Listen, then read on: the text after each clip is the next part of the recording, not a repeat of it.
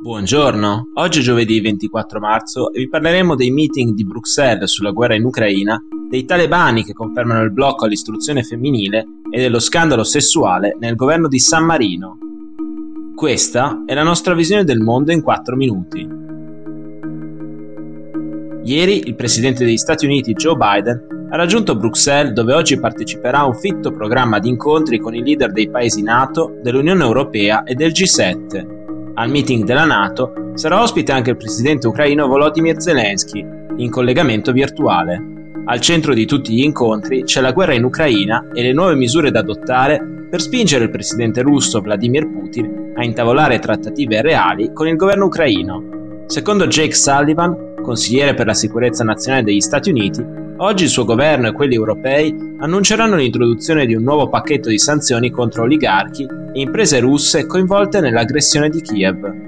Siamo con l'Ucraina e continueremo a garantire che Putin paghi un pesante prezzo economico per le sue azioni, ha twittato al riguardo il presidente Biden.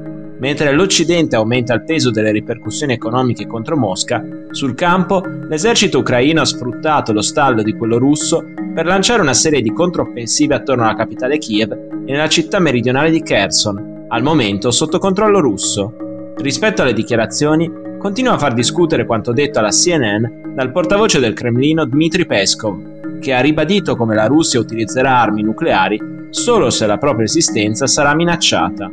Abbiamo un concetto di sicurezza nazionale ed è pubblico. Chiunque può leggere tutti i motivi per l'uso di armi nucleari, ha detto Peskov, aggiungendo che se esistesse una minaccia concreta per il loro paese, la loro concezione di sicurezza interna ne consentirebbe l'uso. Peskov ha anche smentito le analisi che danno per falliti i piani di invasione russi, dichiarando che l'intervento in Ucraina sta andando avanti rigorosamente in conformità con i piani e gli scopi stabiliti in precedenza e che gli obiettivi militari previsti non sono ancora stati raggiunti. A un mese esatto dall'inizio della guerra, secondo le Nazioni Unite sono più di 3 milioni e mezzo i rifugiati ucraini fuggiti all'estero. Ieri i talebani si sono rimangiati la parola data per quanto riguarda il diritto all'istruzione superiore per le ragazze dell'Afghanistan. Il dietrofront è arrivato in modo piuttosto inatteso, dopo che la scorsa settimana il Ministero dell'Istruzione di Kabul aveva annunciato che le scuole del paese di ogni ordine e grado avrebbero riaperto per tutti gli studenti e le studentesse il 23 marzo.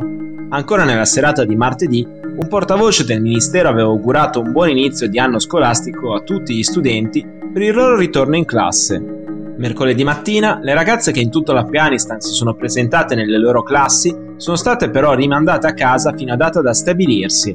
Secondo quanto dichiarato in merito dal Ministero dell'Istruzione dei talebani, le ragazze potrebbero essere riammesse all'istruzione superiore una volta redatto un piano per la riapertura conforme alla legge coranica e alla cultura afghana.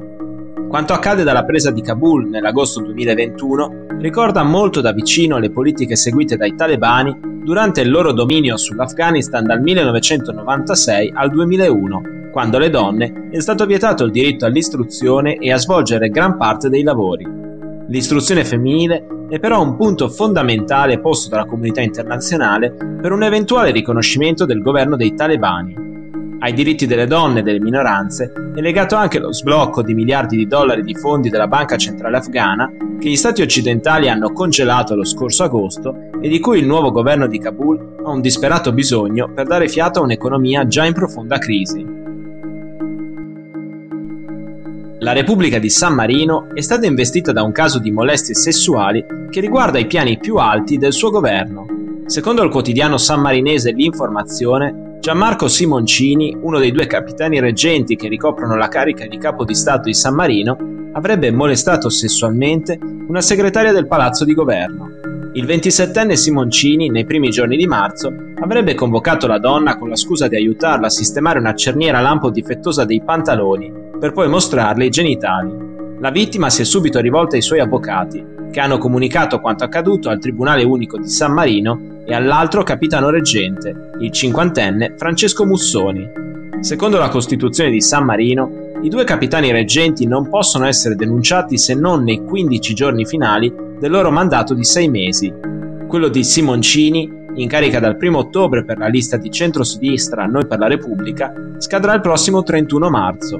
Secondo l'ANSA, la segretaria presenterà denuncia il 1 aprile, in modo da evitare imbarazzi alla più alta carica istituzionale della Repubblica di San Marino. In questo modo, il caso di presunta molestia nei confronti di Simoncini verrà giudicato dalla magistratura ordinaria della Repubblica e non dal tribunale speciale conosciuto come Sindacato della Reggenza per le responsabilità istituzionali. Simoncini non ha ancora rilasciato dichiarazioni sull'accaduto per rispettare il vincolo del silenzio imposto ai capitani reggenti nel corso del loro mandato il Congresso di Stato della Repubblica ha reso noto che verrà chiarita ogni eventuale responsabilità nelle sedi opportune e modi dovuti. Per oggi è tutto, dalla redazione di The Vision, a domani.